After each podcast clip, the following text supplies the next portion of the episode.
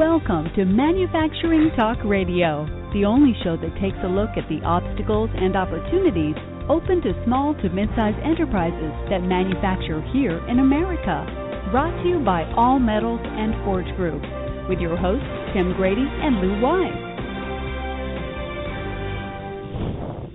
Welcome, everyone, to Manufacturing Talk Radio. My name is Tim Grady. I'm here with my co host, Lou Weiss, and we're going to be talking about intellectual property theft today. It is a hot topic that's kind of zooming around the world. The Internet's made it possible to steal intellectual property like never before. But before we get to our two guests, I'd like to chat with Lou, see what the hottest news is today on his end. Lou, how you doing? I'm doing good. I thought you forgot about me, actually. Uh, no, never. Doing? How you doing? I'm doing fine. Warm down here in Atlanta. You still have three feet of snow? No, we have actually 74 degrees, and I'm wearing a Hawaiian shirt today.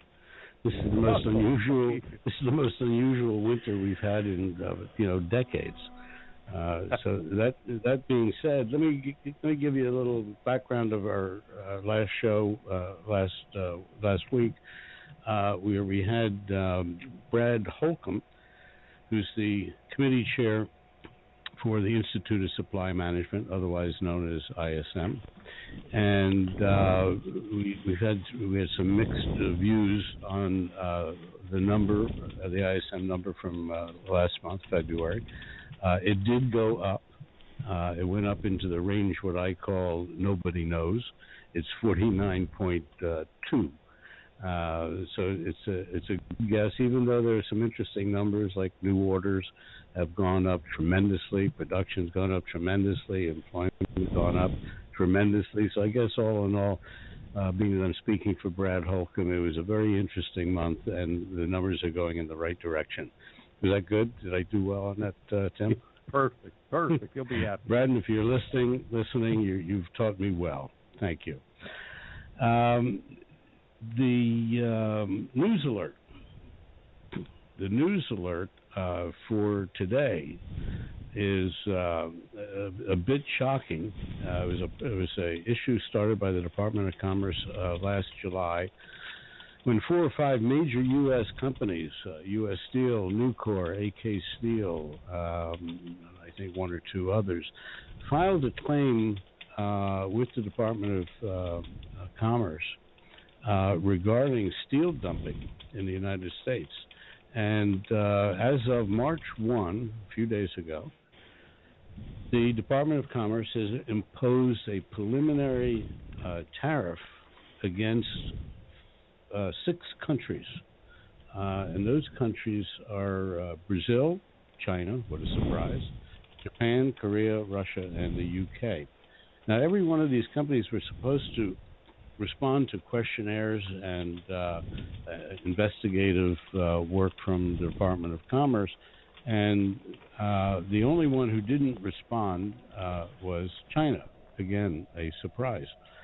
Uh, in any event, the tariffs that they've imposed on certain types of steel products, which are more of the commodity grades, range anywhere from 2.0 you ready? Hold on to your hats to 266% against China, mostly because they were non-responsive to our request for information and uh, data on their their costing of uh, raw materials that they ship into the United States. So they're being charged 266% uh, duty on steel, a certain uh, harmonized code products that are coming into the United States which is, uh, I guess, a good thing that uh, we're trying to control the imports. But here's the problem, and I don't, I, I didn't read any of this in the document that they uh, submitted to the public, and that is that um, the t- companies that are buying steel products into for making products in this country and bringing it into this country and producing parts are buying those steel, issuing uh, parts having people employed, and if all of this goes through without some kind of uh, better thinking, uh, there's going to be lots of companies going out of business and millions of employees unemployed. So here they're trying to protect the industry, and they're going to wind up getting people fired from the industries uh, that they're actually trying to protect. So um, I'm not for or against. Uh, I'm just presenting what I see, and uh, I think that uh, somewhere along the line, somebody with uh, some finer smarts in the government need to really look at this and perhaps come up with either a better or different approach to dealing uh, with this very important uh, issue. So, and we do have on our website, mfgtalkradio.com, the full nine page article uh, in the news section, which is right off our home page, uh, where you can uh, read it, print it, you know, make paper airplanes out of it, whatever you want to do with it. Uh, but it's uh, interesting, and if you're a manufacturer who is buying steel products, you better look at the harmonized codes. The list is there, there's several hundred. You better take a look and see what products could be fined anywhere from 2% to 266, and I would say the average is at least 35, 40%. So, that said, Tim, that's what's going on. That's uh, pretty hot stuff. Those are some unbelievable tariffs. Today, we're going to talk about intellectual property, protecting it, the theft of it, and we're talking with two individuals Drew Greenblatt, who's been on our show before. Drew is owner and president of Marlin Steel Wire Products. He's also vice chairman with the National Association of Manufacturers Small and Medium Manufacturers Group. Today, he's wearing a third hat, and that happens to be that he is chairman of the National Alliance for Jobs and Innovation an organization called, I believe it's called NAJI, N-A-J-I. He's also here with Rob McKenna. Rob is a partner at Orrick, Herrington, and Sutcliffe Limited Liability Partnership of Attorneys. He's co-chair of its Public Policy Group from Washington State. He was the Attorney General from 2005 to 2013 and president of the National Association of Attorneys General from 2011 to 2012. Gentlemen, welcome to the show. Uh, Drew, let me go to you first and let you explain to the folks what NAJI is. Sure. That stands for the National Alliance for Jobs and Innovation. And we are a uh, almost three-year-old or, uh, organization that's turned into a movement. We have 400 manufacturers have joined us, and we are coming together to make sure that American intellectual property rights are protected. This is critical for our nation and it's critical for our manufacturing base because the reason why we differentiate ourselves from our competition mm-hmm. in other countries is because we have wonderful innovations, tremendous ideas that uh, so many smart people in our factories are coming up with. And unfortunately, other countries have a uh, propensity for up and stealing our great ideas and basically pirating them and uh, putting their name tag on it and then growing their company with our ideas. We have to stop that. And that's what this association's all about. And uh, we're thrilled that uh, Manufacturing Talk Radio is going to be spotlighting uh, this movement. So, Rob, your to. connection, uh, Rob, your connection with uh, NAJI is what? Well, I was uh, uh, asked to join the board of uh, NAJI in 2013 after I left office as Washington State Attorney General because I'd done a, a great deal of work on the issue of unfair competition, particularly intellectual property theft, when I served as Attorney General and as president of the National Association of Attorneys General. So I came onto the board as its president and worked with Chairman Greenblatt to uh, persuade my former colleagues, the AGs in America, to take steps like I took as AG, which included going after a foreign manufacturer that had been stealing uh, software, and uh, by not you know properly licensing software, getting it for free, uh, competing unfairly with uh, a large American manufacturer. So that was uh, my mission when I came on board, and we ultimately had a total of nine states, a state attorneys general, bring those kinds of actions. Rob, how prevalent is this across uh, across the world? It is highly prevalent uh, because uh, so much of manufacturing value is in the IP now, and IP is highly uh, highly portable. Whether it's uh, you know a, a website image, uh, a software code, or a particular manufactured product design. When I was uh, Attorney General Washington, I visited many manufacturers in Washington State, and I was struck by how many stories I heard from companies that said their designs, their products were being copied, uh, their products were being counterfeited. Uh, there was really no manufacturer I visited who didn't have that kind of story. And then in Washington State, where we have a lot of software companies, I heard similar stories from them about uh, their software being uh, stolen and uh, used without uh, licensing fees, uh, which then, of course, turns around and hurts the manufacturers who compete with those companies that steal the software. So uh, it's a very big problem uh, in our country and worldwide. So let me ask you a question. The uh, organization was started. You have now four, uh, 400 companies uh, that are in, in, the membership. You have nine states that are involved. Tell us what you're doing. Uh, and, and, I do know that you've you've had some recent successes, and so I'd like to have our listeners understand that so that they know that there's help out there. Well, perhaps I could give you an overview, and then uh, and then Drew could uh, weigh in with his his particular story and his experience. Uh, as an overview, we continue to encourage manufacturers to step forward with stories uh, about how their uh, designs and products have been stolen and counterfeited. Uh, we need them to come forward with uh, their own evidence, with their own experience, so that we can package that evidence uh, and take it to state AGs who uh, might be able to go after the overseas company that's stealing their products. So. Uh, that effort is underway, and it's it's really only limited by uh, the availability of companies that uh, want to step up and have something done about the unfair competition they're facing. Do you do this as uh, class actions or individual actions? Uh, is there any cost involved to manufacturers who uh, want to step up and protect their property? We've been pursuing these cases through the state attorneys general because the state AGs are responsible for enforcing their state's uh, unfair competition laws and their state consumer protection acts.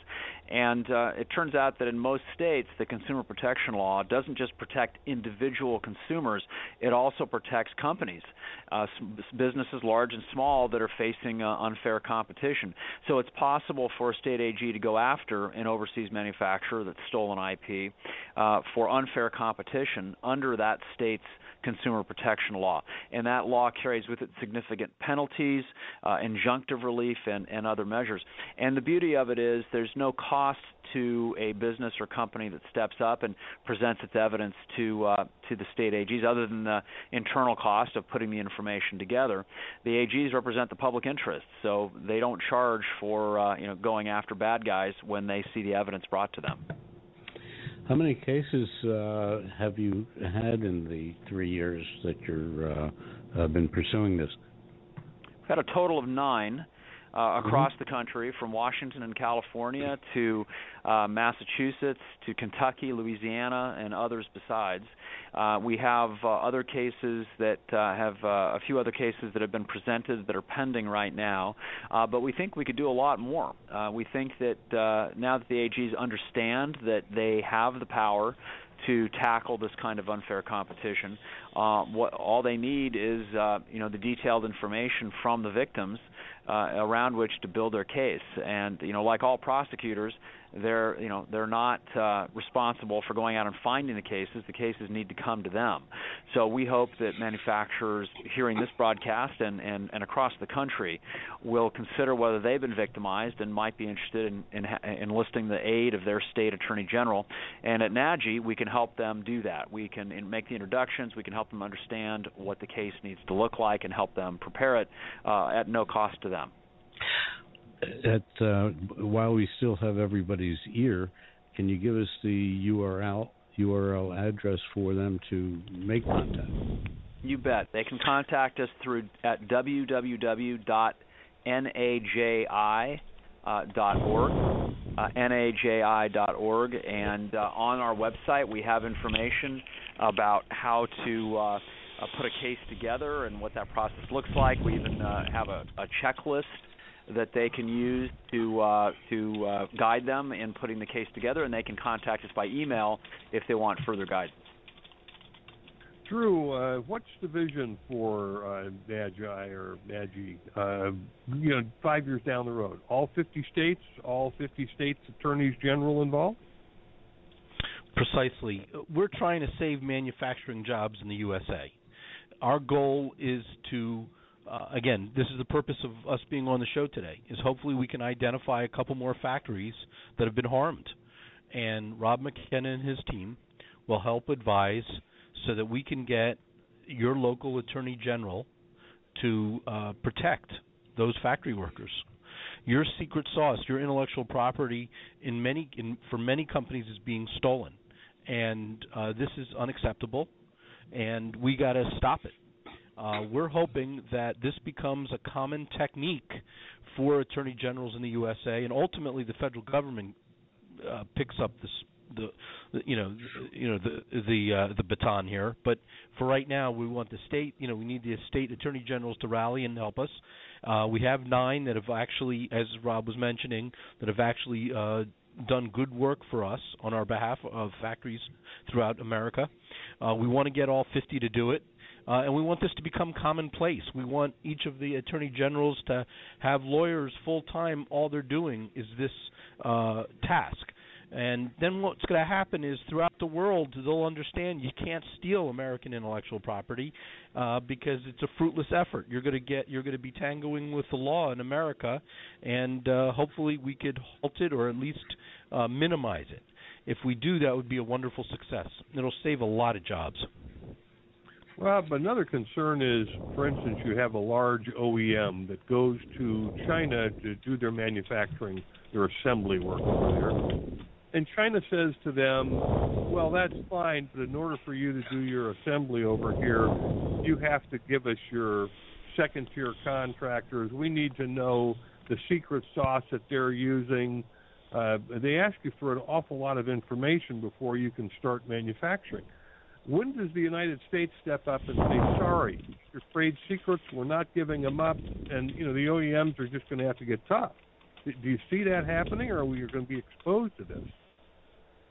Well, this is a really key question, and it comes up in trade negotiations, of course, because protecting IP has become a bigger, bigger topic in negotiations over those trade agreements with China and and uh, broader groups of nations.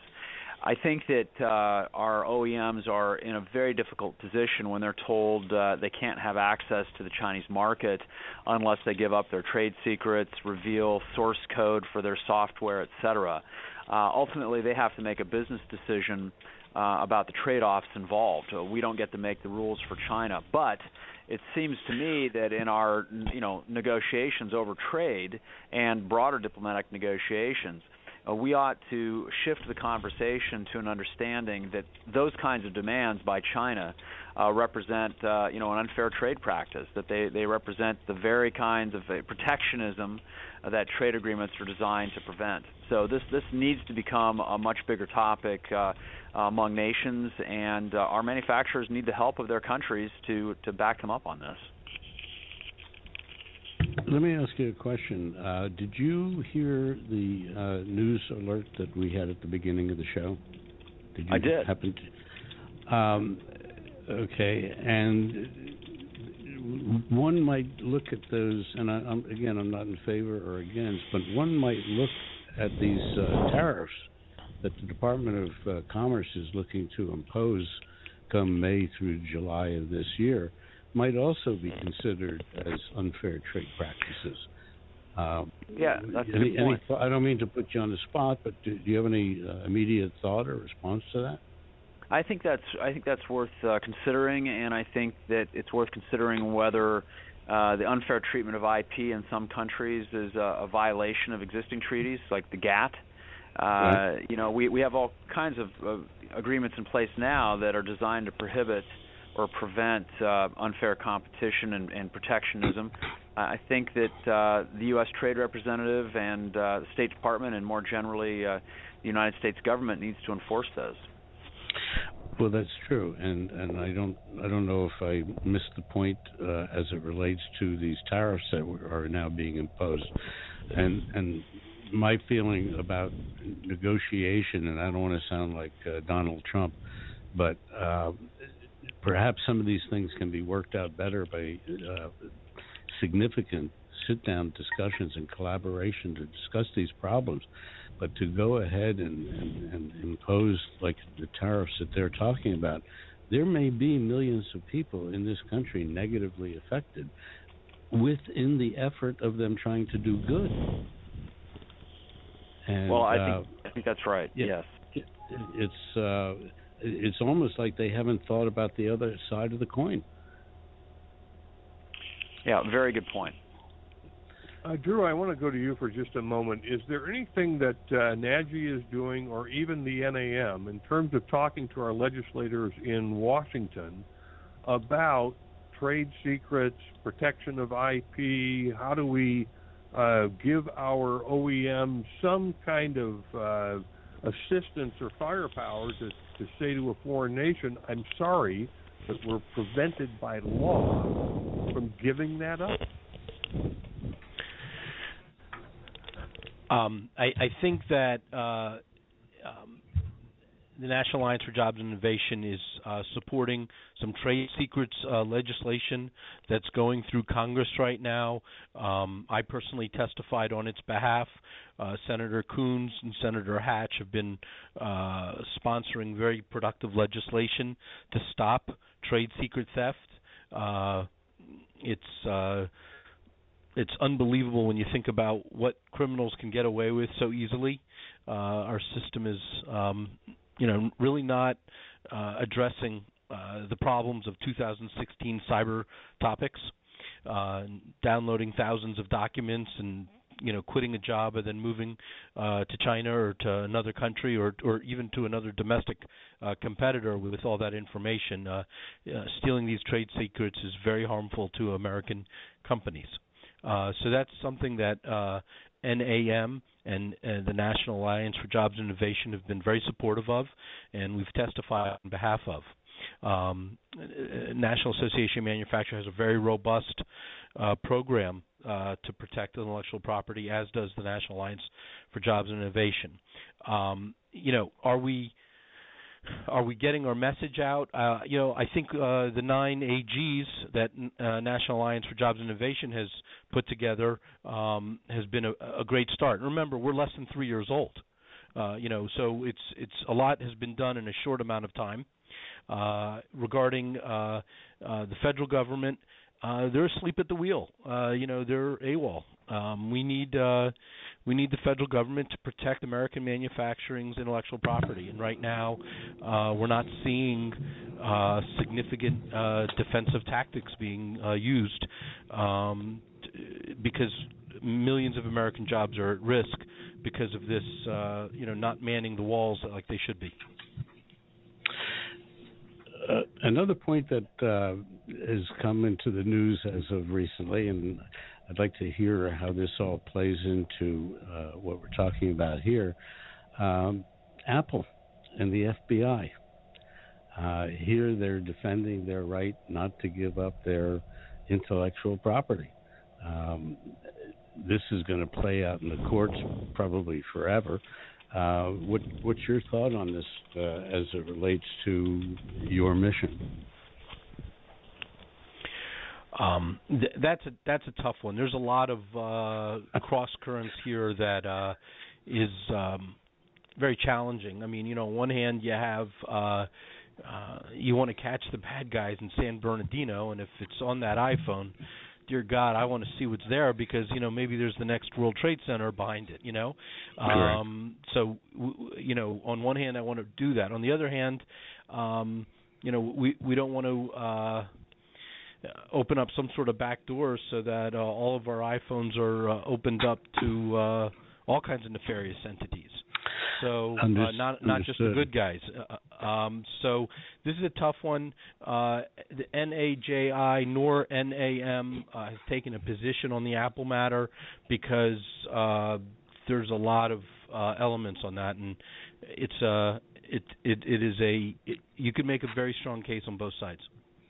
Well, Tim uh, came up with an interesting thought uh, yesterday in one of our uh, editorial discussions, and that is what would happen if Apple decided to create a new division in France and sell Apple corporate US to the Apple France division and uh, now they're untouchable because uh, in France, uh, you know, the right of privacy is uh, sacrosanct, and uh, and the profits will stay over there, so that you got a double trouble problem. Um, and we have no means of stopping companies from moving out of this country, which uh, we that's a whole other topic. So uh, you can w- weave a web of uh, uh, these types of issues into a point where it, we're really hurting ourselves. So the question is is there a way to negotiate our way out of all of these problems? International property theft, uh, the FBI and Apple, which I agree with everything you said about that, and yet come to a conclusion where our country is protected. It's a real yeah, problem, I think and that's I beyond. The, yeah, I, I hear. I hear what you're saying. I think that's beyond the scope of what we are uh, really focused in on. Uh, and Mm-hmm. uh, you know, we're focused in on, you know, Chinese or Indian or Thai or Brazilian companies, for example, uh, just as examples, that are uh, have no R&D department, have no engineers, have no uh, intellectual property, and what they do is they go to trade shows or they observe on the internet uh, our uh, secret sauce, and they um, reverse engineer it, and they make it themselves, and they undercut us because, of course, they're not paying for PhD R&D uh, experts, and they're not paying for engineers, and they're not paying for uh, people to come up with uh, great ideas, uh, and all they're doing is copying and mimicking. Um, that's that's the scope of what the National Alliance and Jobs of Innovation is all about, uh, and uh, you know that's what we're you know why we're burning the midnight oil trying to protect uh, these American factory workers in this way. A valid- Um, you- it, you- you've taken a very interesting approach that it's the state attorney general rather than the federal government to attack this problem. I, I find it interesting, and I, I relate back to some of Drew's comments in earlier shows where the federal government is AWOL on a lot of these issues. I kind of think they're driving the, com- the country forward, looking in the rearview mirror. I mean, they created the internet as ARPANET way back when, and, and yet they're 10 years behind the times on laws for IP. Uh, was it your work as Attorney General that triggered your thinking that it ought to be the state doing this action rather than the federal government? Well, actually, it uh, it was, and my uh, own thinking was crystallized not only by my experiences with manufacturers and software companies in Washington State, but by a particular case that was brought to my attention by a, a big software company uh, here in Washington that uh, approached me with evidence that their software, millions of dollars of their software, was being used without uh, uh, payment uh, by a, a Brazilian manufacturer.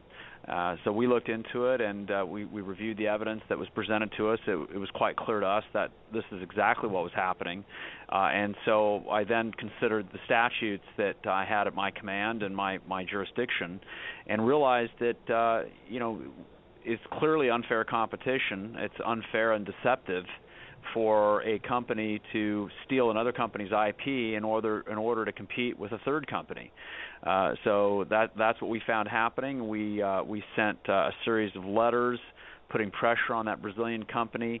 Um, after I left office, my successor uh, sent uh, one last uh, demand letter that was finally honored within a few months of my leaving office. That resulted in this Brazilian company paying millions in software licensing fees. So uh, you know, it sometimes it takes a little creativity, and and uh, getting the state AGs involved uh, was and is a, a very creative and productive idea.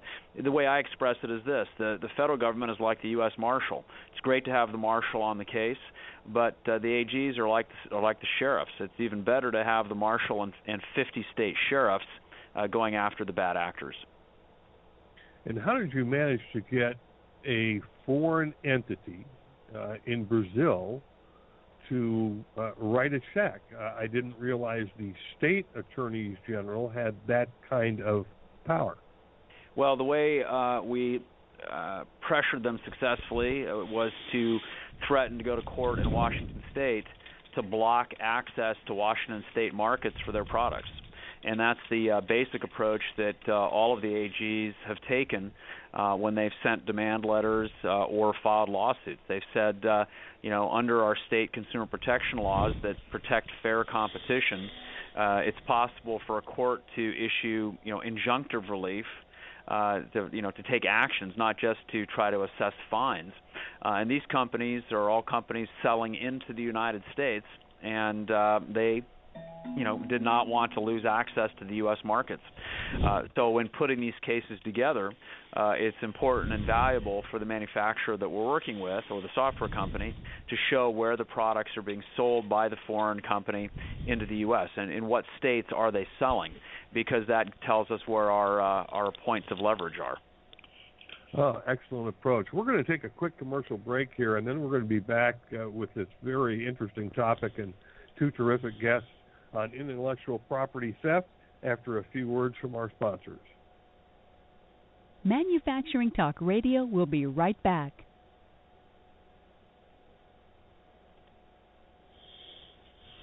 American Crane and Equipment Corporation in Douglasville, Pennsylvania is a leader in specialized cranes, hoists, and material handling equipment for industries including aerospace, nuclear, oil and gas, transit, construction, and waste handling.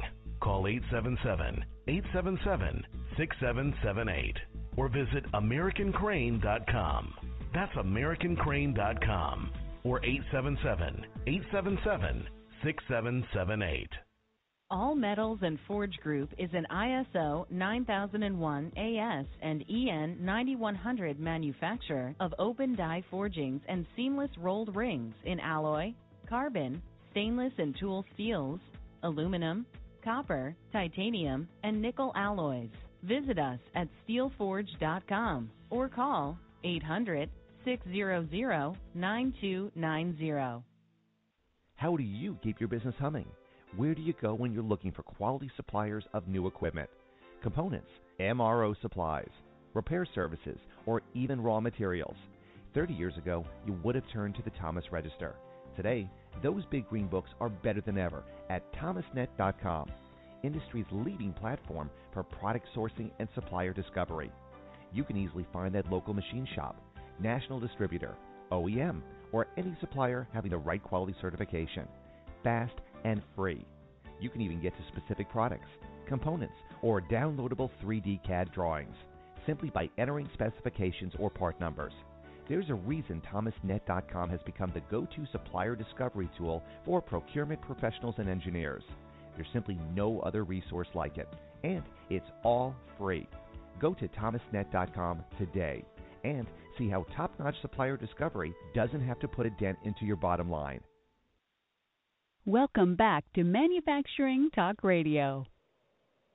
Welcome back, everyone. We're talking with Drew Greenblatt, who's chairman of the National Alliance for Jobs and Innovation, and Rob McKenna, a partner at Orrick Herrington and Sutcliffe in uh, the state of Washington and former Washington State Attorney General. Drew, I just want to go to you for a moment on the National Alliance for Jobs and Innovation. Is there more that NAJI does beyond pursuing intellectual property theft issues? Uh, we we also focus on uh, state, uh, um, you know, uh, uh, trade secret topics, not just intellectual property, but also trade secrets within an organization. we um, are also helping with cybercrime topics as well, but we're trying to be very focused and very laser focused on what is critical, um, and we don't want to go into spaces where uh, other people, other uh, entities, other associations are doing an admirable job. We're trying to cover an area where it's kind of uh, ignored or lightly covered by uh, other entities. Uh, so we're, we're really single-minded, focused on protecting intellectual property rights of American factories. Well, that's great. And for the listeners of our show, we certainly encourage you to send a note to your corporate counsel and suggest to them that they listen to the show, that they get a hold of naji.org, and at least have a conversation with these folks if they think any of their intellectual property has been stolen or is being misused by a third party. and then they can uh, certainly get some help. I'm, I'm fascinated, Rob, that it's coming through the state attorneys general, uh, where all of this activity is taking place, and not at the federal level. I think that would be the normal expectation of someone is that it's going to be the federal government that's here to help, and that's Oh, not the case. Yeah, you know, I, I, the feds do go after uh, cases involving stolen uh, IP. Uh, we, in fact, we collaborate at NAJI with the National Intellectual Property Rights Center uh, in uh, Northern Virginia, and they're a great partner. So they they do a lot. They they focus on uh, seizing pirated goods at our, our nation's ports, for example. But uh, they they can't do it all, and uh, you know, finding a way to employ the and you know investigative and law enforcement uh, resources of our AGs is uh, is just a really important adjunct to what the feds are trying to do. and clearly looking at where that other entity is selling the products into what state is a trigger point that you've discovered in your nine cases. That's a very clever approach as well. It, it, it's important because we need the AGs to see they have jurisdiction and they have leverage, uh, that they have the legal authority to go after a particular company, but also, uh, you know, based on the evidence, but also that they can do something about the case when they get it. That's why it's so important for manufacturers to step up and contact us if they see their products being uh, stolen or their, their intellectual property being stolen, their products being counterfeited. Uh, because without their without the case information, we can't uh, we can't engage the state AGs. I, I did want to stress one other element to this, uh, Tim and Lou, is that uh, you should ask one question: How much do we charge for this service? And I can fast forward you. The answer is zero. Uh, the nine entities that we were describing before, we don't charge. NAJI, National Alliance for Jobs and Innovation, is not charging for this service. Uh, we are doing this as a pro bono uh, to help assist manufacturers thrive and survive in these troubling times. So it, it's it's uh, we're, going to need assistance compiling the case, developing all the evidence, uh, but not but there's no you know money going to NAJI. Uh, the National Alliance for Jobs and Innovation, matter of fact, doesn't charge for dues either. Uh, so we would like manufacturers to join. But most importantly, we would like uh, manufacturers that have been harmed to step up and with us, reach out to us, so that we can um, help you and, and protect these American jobs. Uh, at that point, I would suggest you also give us the URL again uh, for those who have joined us in late. Sure, it's it's the www.naji.org, naji.org. And you know, just so you know, on the top of our web page, uh, the top right-hand corner of our web page, there's a blue button that says "Join Naji," and uh, we welcome American factories to join. Again, it's free. And there's a red button, and it says "Report IP Theft." So if you have been infringed, if your intellectual property has been stolen, you've had trade secret issues, we want to know about it so we can come to your aid. We want to protect American jobs. There's another aspect to this, Rob, that uh, I, I just want to see if I'm right on this point. If I'm taking my case to NAJI and they're taking it to the state attorney general, and the state attorney general takes action against another party, it sounds like I'm out of the uh, line of fire of counterclaims, which often happen in lawsuits. And now I'm not on offense; I'm on defense, and I'm spending money trying to protect myself from myself. It sounds like. Is that the case where this is a really good approach because it's the state taking action and not me personally in a court of law? Well, that's exactly right. That's a very, very good insight. And the reason that, that it works that way is that the AG is not representing the company that's been ripped off. The AG is representing the public interest uh, and is enforcing his state's competition laws uh, in the interest of the public in that state. So uh, you're right. That is a real advantage. And uh, the uh, the corollary advantage, of course, is that the state AG has a lot of resources and uh, and and and the sort of weight of authority on her side or his side. So lots of advantages uh, when the AG steps in to enforce uh, enforce these laws. Now, Rob, you've gone through nine cases. Can you give our listeners a couple of examples of what those cases, without naming names, uh, what those cases were about, and, and oh. so that maybe some of our listeners can go, oh, you know, I've got something like that. Well, I'll mention uh, some cases that have been highly publicized. Uh, people can read read about them. They can also read about these cases and examples on our website, naji.org. Uh, in Massachusetts, the Attorney General went after a, a seafood manufacturer in Thailand that was uh, unfairly competing with stolen uh, software and uh, and undercutting seafood production in the Northeast by doing that they were reducing their costs significantly by stealing software instead of paying for it. And this sort of underscores the importance of software and other forms of IP to all kinds of manufacturing.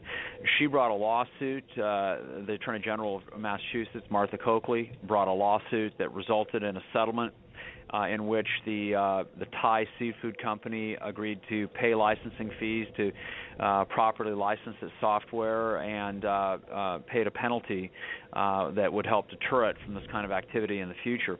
In California, the Attorney General there, Kamala Harris, brought a lawsuit against a Chinese apparel manufacturer and, and also an Indian apparel manufacturer. Uh, again for using unli- unlicensed software from several different companies and uh, at least one of those cases uh, has settled now with an agreement to become properly licensed and, and pay fines. In other in other instances, it wasn't necessary to bring a lawsuit. Uh, in uh, Tennessee, for example, Attorney General Cooper brought a law, brought, sent a letter uh, without bringing a lawsuit to uh, the manufacturer of automobile tires in Thailand and uh, and reached a favorable settlement there, where they agreed to become compliant, stop stealing uh, IP. Uh, so you know these these examples don't always involve litigation. Sometimes it's the threat of litigation, uh, which is sufficient to encourage a foreign foreign company to uh, get right with the law. And Rob, the case in Massachusetts was that company selling their software and it got stolen, or were they using their software to operate their business and it got stolen? It can happen both ways. Uh, you know, sometimes companies will buy a few copies, but then load the software on thousands of computers. Uh, and of course, the licenses on a, are on a per computer basis typically, or they might obtain the software by other means, not pay for it at all. So it can really it can really depend. Um, and you know, stolen IP can take a lot of other forms as well. It could be that your product uh, has been uh, counterfeited. Uh, it could be that your website designs are being stolen or other materials uh, that make it look like the overseas company's products are your products. Uh, can be involved. So um, we're, we're, you know, we in, in the nine cases we all ha- we we happen to have some kind of th- software theft because we were able to document that really clearly. But we're not limited to any one kind of IP theft. Well, it's interesting because that you mentioned uh, product counterfeiting because I have two computer mice on my desk, both useless, uh, both represented to be original equipment with the original uh, uh, toggle that went into the mouse that hooks to the PC that I bought uh, on a very popular online website. And it turns out they came in uh, blank packaging, nothing on it screamed original equipment. Uh, it wasn't even labeled but nonetheless, the consumer is taking a hit on this as well. They're buying things that they believe to be original equipment, and they're clearly not. Is that also the case that you're experiencing uh, with these manufacturers? It can be, yes. Uh, I don't know if any of our particular cases involved, uh, you know, stolen equipment, but that is certainly a, an example of way the way that a foreign company can cut corners to compete with American manufacturers. Yeah, it certainly happens, uh, I think, quite a bit. And we've had uh, Dr. Adriana Sanford on our show, who's also talked about uh, that same kind of counterfeiting, which is very big. Uh, Drew, what do you see coming down the road in the not too distant future? Have you got some uh, other people who are interested in joining the organization? Any, and I know you can't talk about lawsuits in the works, but do you have uh, something in the works where this is beginning to catch on, and how can we help? Well, we're we're looking for not only uh, uh, small members but uh, also uh, big members to join the cause. Uh, we're, we're, a good uh, avenue for um, you know entities, as, as, Rob so eloquently described, to to have cover, and, and we could be the element that pursues vigorously protecting your interests. So we are uh, a very good um, method, so that uh, because you know most companies are not you know sophisticated with intellectual property rights and attorney generals, and you know we can help and uh, that's that's where we could really assist. So the answer to your question, yes, we have a couple. We have many small members uh, getting ready to join. Uh, we've gone from zero to 400 in less than three years. Uh, we have several large members uh, joining.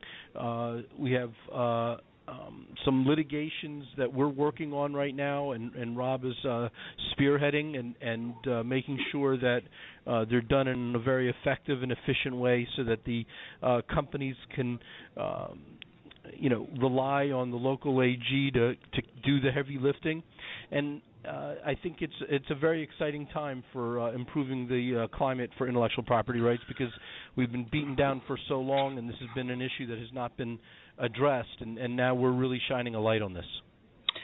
Uh, Drew, uh, in some of our conversations that we had prior to the show, and uh, Tim just threw it out there also. I don't know if you picked up on it or not, but anything that we could do as Manufacturing Talk Radio uh, to help pursue uh, your uh, mission and, and uh, goals.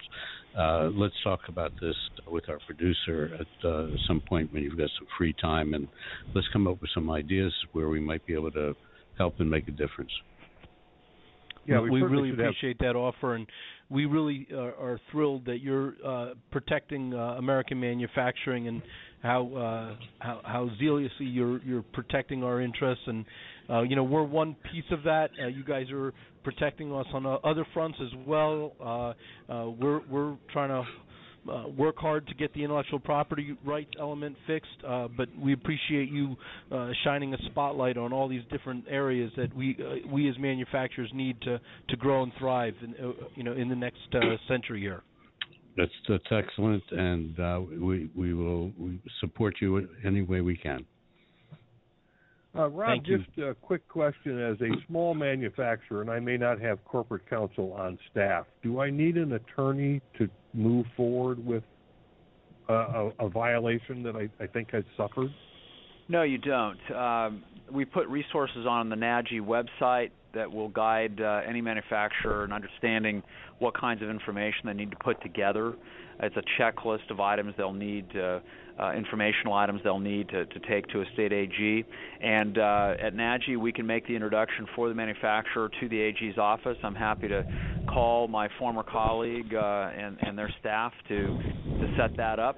Uh, so they don't have to have an attorney. The attorney general's office will have their own lawyers there who will analyze the case under their state's particular law. So uh, we don't want uh, you know the availability or lack of uh, availability of attorney resources for a company to hold it back. And, and also, I'm assuming that unless I want this or it somehow becomes public, that it's pretty much handled confidential with confidentiality. Is that right? Exactly right. Yes. Great. I think that's important for the.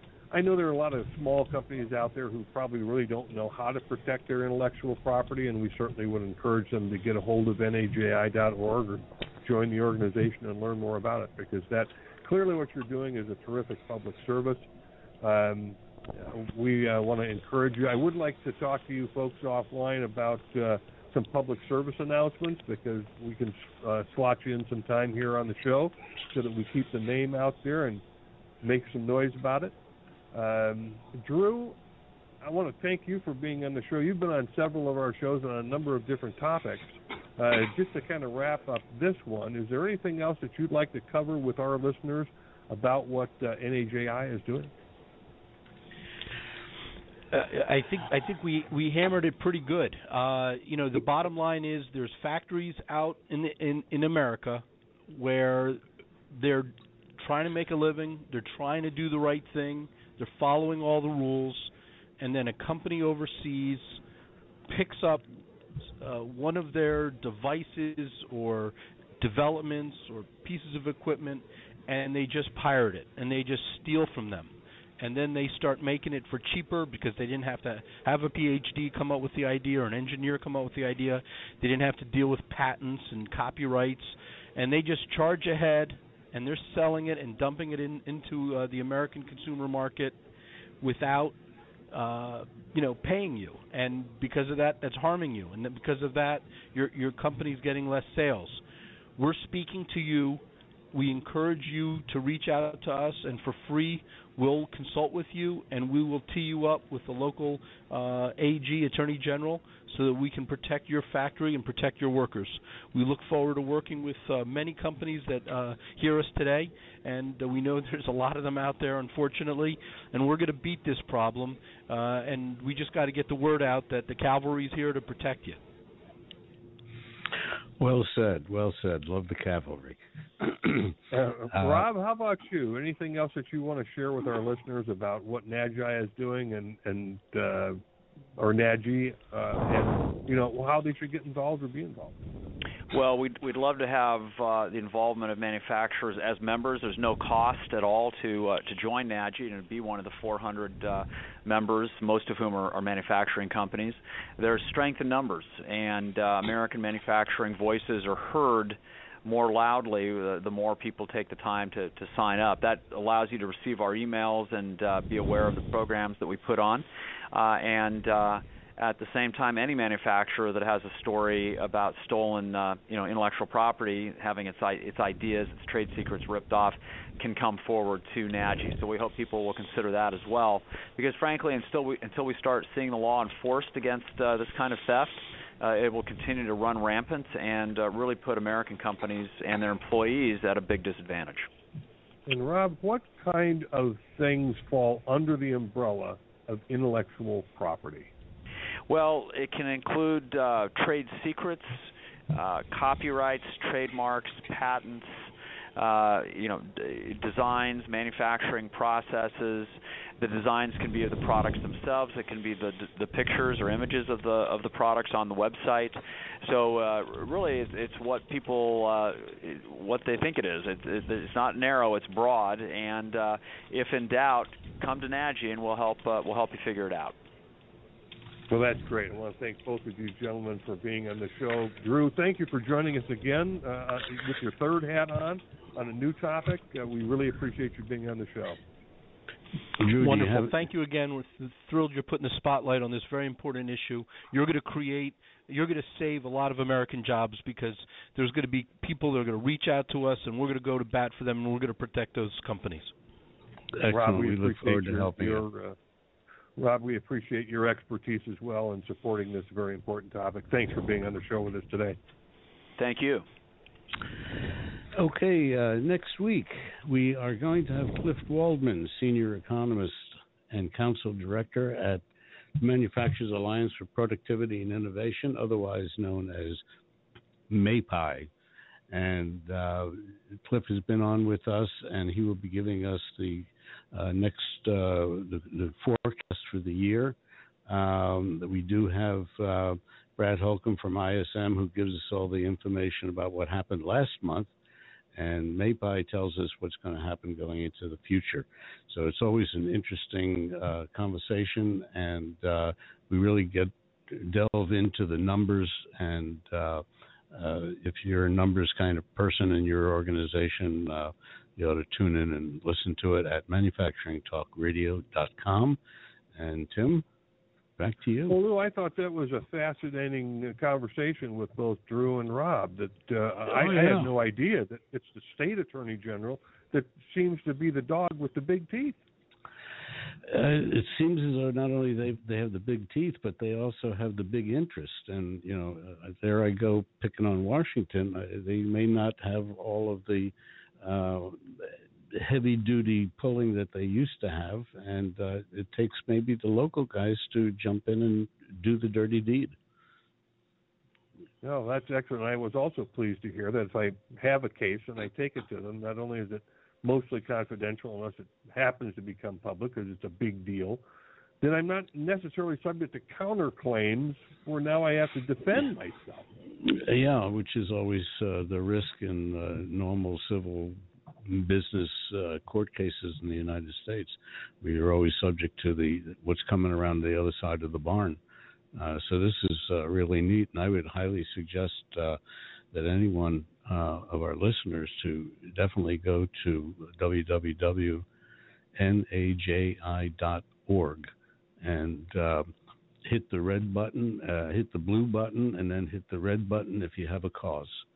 So, on that note, uh, Tim, back I to you, and it, we'll Lou. see you next week.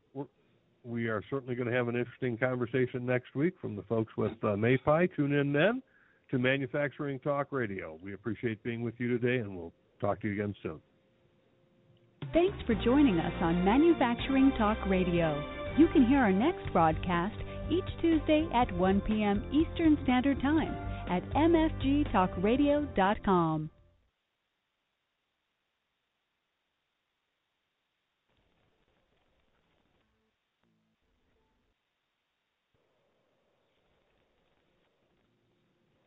This podcast is a part of the C Suite Radio Network. For more top business podcasts, visit c-suiteradio.com.